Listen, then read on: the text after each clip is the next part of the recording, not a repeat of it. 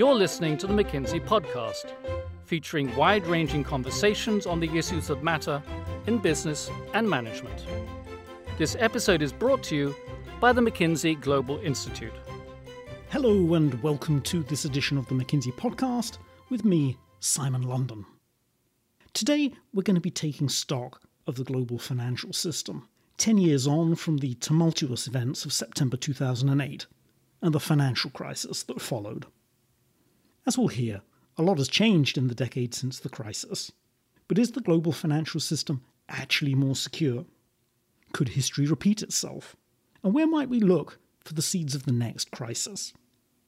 To answer these questions, today's guest is Susan Lund. Susan is a McKinsey partner and also an economist with the McKinsey Global Institute. She's based in Washington, D.C. Susan is among the co authors of a new discussion paper on the topics we'll be covering today. So if you want more detail, facts, figures, charts, and so on, go to McKinsey.com. You can download it from there. In the meantime, Susan, thanks so much for joining today. Thank you. So I think we should start with a little bit of history, if you don't mind, Susan. What were the origins of the financial crisis? Where was the epicenter? How did it happen? The epicenter of the global financial crisis was really the housing market. It started in the United States, but it turned out that similar housing bubbles were building in other countries, like the United Kingdom, Spain, and Ireland. So households were borrowing more than they could afford. Banks were giving out loans at very low interest rates and increasingly having enticing features like interest rates that were very low but then ballooned after a year or two. So this meant that households could borrow more than they could really afford to borrow and buy a bigger house. At the same time, all of this was fueling housing price increases. So banks looked at the credit risk and thought, well, it's fine. These houses are worth a lot, so they have an asset. But the problem started when housing prices stopped growing and instead started declining. And suddenly, a lot of households found that they had a lot of debt, sometimes more than the value of the house. Um, and then the economy fell into a recession and people lost their jobs, so they couldn't afford these very large mortgages. Now, that in and of itself would have been painful, but what made the 2008 financial crisis so globally devastating was that it turns out there were a lot of complex, opaque derivative securities that had been built on top of these underlying mortgage assets. So the subprime mortgage market in the US was pretty small. It was really not more than maybe 10% of all US mortgages. Yet banks had taken these mortgages, pulled them together, created something called asset backed securities. Then they took those and pulled them together again. And so they built trillions and trillions of dollars of financial instruments whose value was riding on those mortgages being repaid. So when a few households started defaulting on mortgages, the pain went far beyond those households and the banks that originated them, but to all these investors around the world. And those global systemic links uh, weren't really apparent until the crisis hit, and we saw banks and investors around the world start getting hit with losses. So the obvious question for a, a microeconomist would be well, where were the regulators in all of this? Well, regulators were there, but you know, there banks were creating new types of financial instruments and they were gaining popularity. These so-called collateralized debt obligations hadn't really been seen before, and credit default swaps. And these derivatives um, are great in theory and they're often great in practice. But what was happening was they were creating these systemic risks that the world hadn't seen before. As it started to unravel, we found out that those risks, rather than being diversified and spread around the world, were concentrated in some very large banks like Bear Stearns and Lehman Brothers. At the same time, I have to say, banks had very little capital. So they were in a position and they were following global regulations at the time, but they didn't have a lot of equity capital to withstand large amounts of losses on their balance sheet. So when large numbers of mortgages started to go into default, they were facing losses that really pushed them into a solvency crisis. That too is something that's changed over the last 10 years. So, with the benefit of hindsight, we could say okay, we start with a housing market bubble that goes bad. Uh, that's happened before.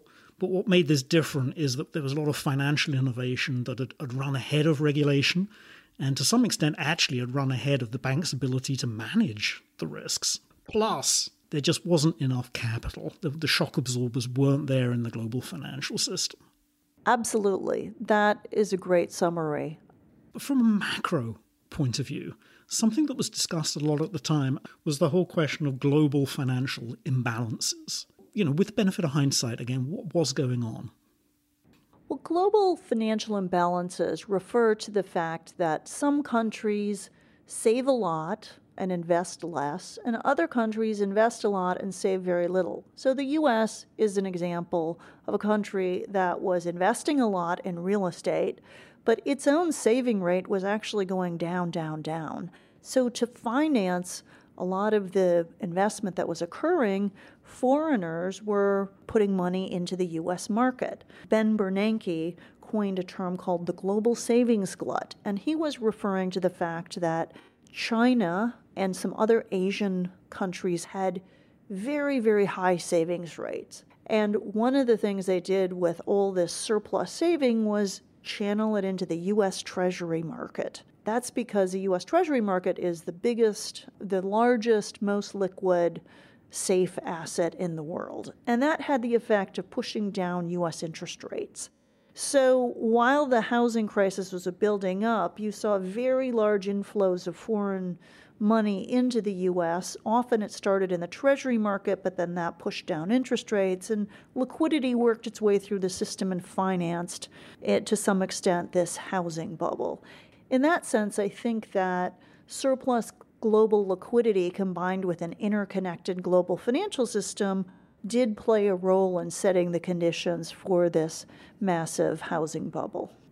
I mean, I guess the, the big question then is from a layperson's perspective, could it happen again? Could we get a repeat uh, of, of that same pattern of a real estate bubble fueling a banking crisis and that spreading across the world?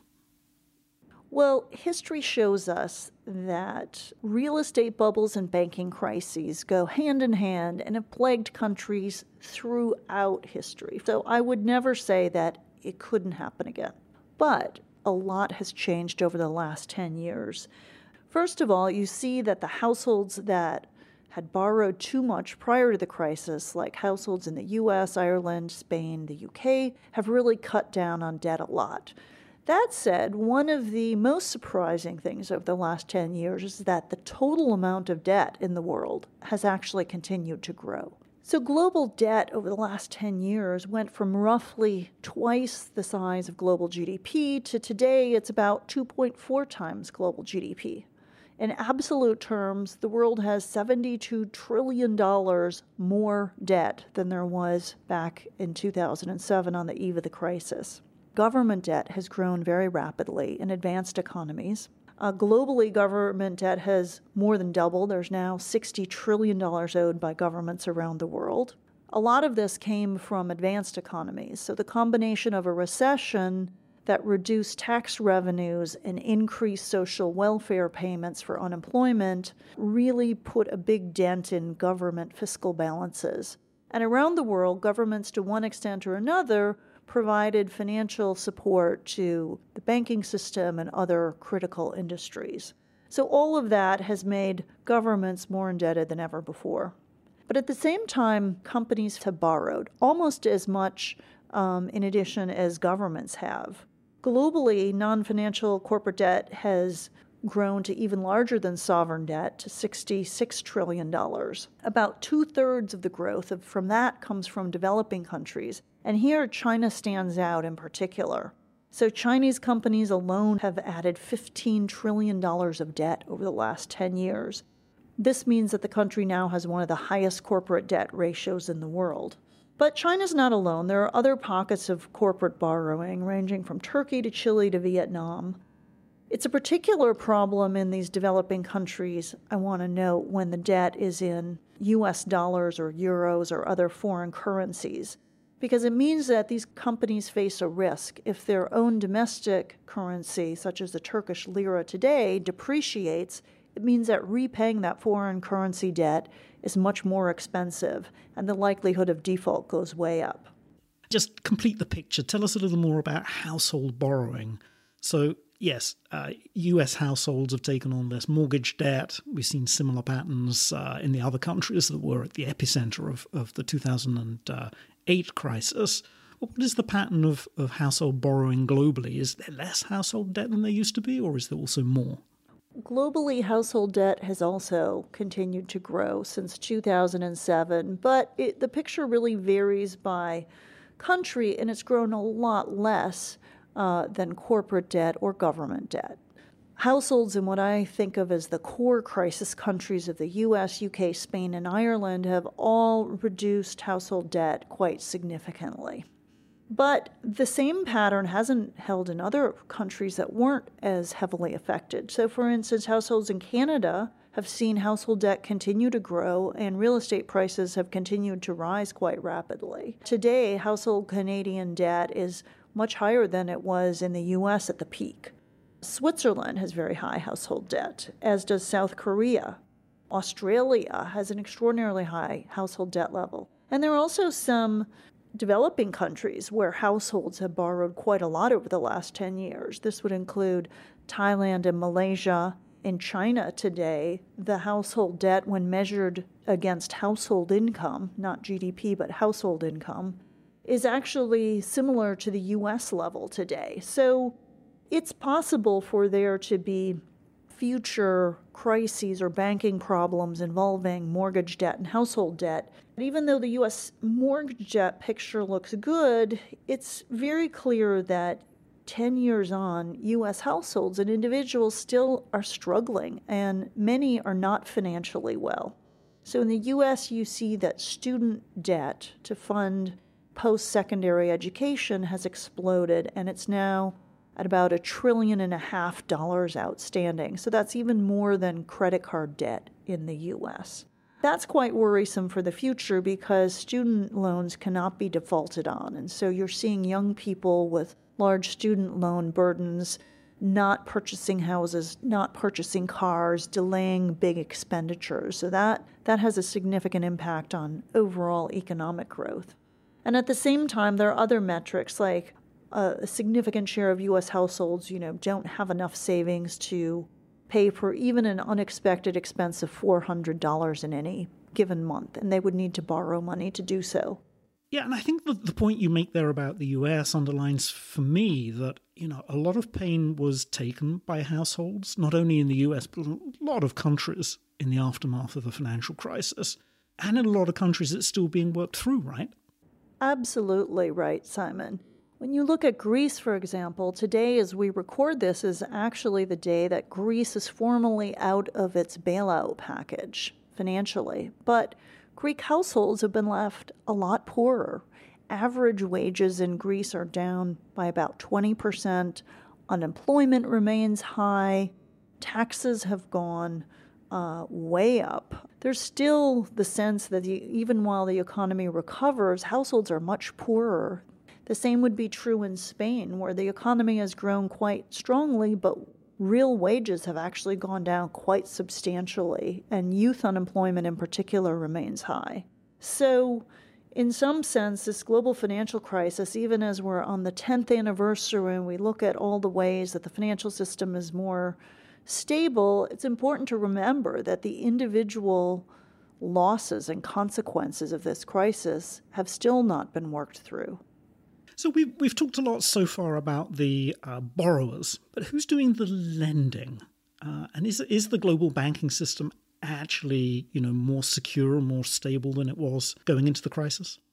Yes. Yeah, so there are two parts to the answer to that. So banks are definitely more stable and secure. For one thing, they now hold a lot more capital. So for US and European banks, the average Tier 1 capital ratio has risen from about 4% of their assets before the crisis to 15% today. And the biggest systemically important financial institutions actually hold even more capital than that. In addition, banks have been subject to a whole host of different new regulations, and they have reduced the risk on their balance sheet and off their balance sheet in terms of the assets that they hold and the activities like proprietary trading that they engage in. At the same time, though, you see that banks are doing a lot less cross border lending.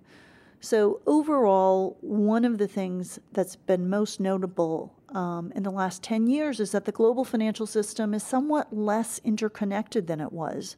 When you look at the average just amounts of money crossing borders, it's shrunk by about half uh, since 2007. And banks are the biggest part of this shrinking. So they have sold foreign assets, they've exited doing business in some other foreign markets. This has been seen very clearly in Europe, but is also true to some extent of the largest US banks. For instance, before the crisis, two thirds of the assets of German banks would have been outside of Germany. And today, now that's been cut by half, so it's about a third of German banking assets are outside of Germany. So that gives you some sense of this massive restructuring of how banks are doing business. But at the same time that they've become more capitalized and with less trading risk, one of the things we've seen is that they're not terribly profitable. The banking industry had very high returns up until the global financial crisis, and metrics like return on equity have been cut by more than half. Many banks are not even earning their cost of capital. And when you look at their growth prospects, investors are taking a pretty dim view on how fast these institutions will be able to grow. Common metric is the price to book ratio, and for a large number of banks in Europe, Japan, this ratio is less than one, meaning investors are valuing the bank at less than the book value of if they just sold off all their assets today. So banks are continuing to try to find a way to be profitable in this new environment with more capital and more liquid assets. And that's obviously a problem for banks and their shareholders, but it's also a systemic problem for all of us because one of the temptations might be to start to engage in riskier uh, but higher return type activities that led to the crisis 10 years ago. Another development since the financial crisis, and this one is, is very close to my heart because what you don't know is that my very first job was writing about the Eurobond market. The corporate bond market has tripled in size since the global financial crisis. Yeah, that's right. Over the last 10 years, as banks have sought to repair their balance sheets after sustaining huge losses, they've really retrenched from lending, especially to corporations. And companies, at least the largest companies, have instead turned to corporate bond markets. Prior to the crisis, the US had a very large and liquid corporate bond market, and the same could be said of maybe the UK and South Korea. But in Europe and Japan and really the rest of the world, companies turn to the largest banks for commercial loans. Over the last 10 years, as global banks have retrenched, companies have in fact turned to bond markets outside the United States. And so you've seen tripling in the size of corporate bonds outstanding. And this is a good thing in terms of uh, systemic risk because it means that companies are diversifying their sources of financing and we think that there's lots more room for sustainable growth what about the financial imbalances, the global savings glut, and uh, and all that? We talked about it ten years ago. Have those things kind of resolved themselves, or are there still stresses and strains? Yes, a lot of the global financial imbalances have in fact subsided. So that's been another very positive development over the last 10 years. On the eve of the crisis, China had the world's largest current account surplus, meaning it was giving its savings to the world and it was worth nearly 10% of GDP in 2007. That's down to just one, uh, roughly a percent and a half of GDP most recently. And then on the borrower side, the US was the world's largest borrower receiving capital flows, and its current account deficit was nearly 6% of GDP, and that's now down to about 2.5% of GDP. So these imbalances have subsided to a large extent. Now, that's not to say that some countries aren't running large current account deficits or surpluses. Germany has been called out by the IMF and others for now maintaining a very large current account surplus.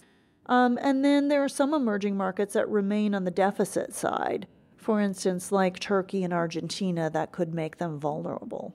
As we said earlier, I would never say never, but a lot of the potential risk in global imbalances does seem to have subsided. So, this all sounds uh, very positive. You know, the big global financial imbalances have, you know, largely resolved themselves. Banks are better capitalized, corporate bond markets have grown up. All sounds very good. Is there anything that we should worry about? One thing that we know is that the next crisis probably won't be the same as the last crisis. So we've done very well in responding to the last crisis and battening down the hatch and creating a stronger financial system to guard against those risks.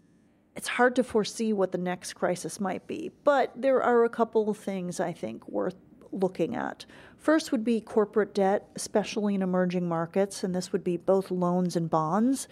This is particularly true for foreign currency denominated loans, which are now there trillions of dollars of worth. As the US dollar strengthens, as interest rates rise, and if countries come under fire like Turkey is as we record this, a lot of those debts could be unsustainable. Secondly, I would continue to monitor the global landscape for real estate bubbles and mortgage risk. Canada, Australia, South Korea, Thailand. There are a whole host of countries, I would put China in this bucket, that have had continued growth in housing prices, continued growth in household borrowing through mortgages. So that's a potential risk. In the US, now roughly half of all new mortgages are coming from non bank lenders. So it's not the same shadow banking entities that we saw before the crisis, but it still bears watching. And then the third big potential area of risk, I would have to say, would be China's rapid growth in debt. So, over the last 10 years, China's debt in absolute terms has more than quadrupled in size. They've added more than $21 trillion of debt. They went from being basically on par with other developing countries for their level of debt to now being at or higher than the level of economies like the US, Canada, and Germany. And one thing we know from financial crises around the world is that whenever you see rapid growth in credit, there's a high likelihood that uh, lending standards have fallen and that credit underwriting is not as strict as as it should have been. Um, and so there is a potential risk in China's debt. A lot of it is related to real estate. So if the real estate market were to go into reverse, that could produce defaults um, there have also been a lot of local government entities that have borrowed to fund low return infrastructure and social housing projects. So that's another potential risk. That said, I would not say that any of these risks are as globally systemically important as what we saw the situation before the 2008 financial crisis. So even in China where they've added a lot of debt most of it is has been lent by Chinese lenders, uh, so you don't see the international linkages in any crisis there. And the Chinese government has plenty of capacity to bail out the financial system because its central government debt is quite low. What about financial innovation? We hear a lot about fintech. And then, of course, there are cryptocurrencies, Bitcoin, and all the rest of it.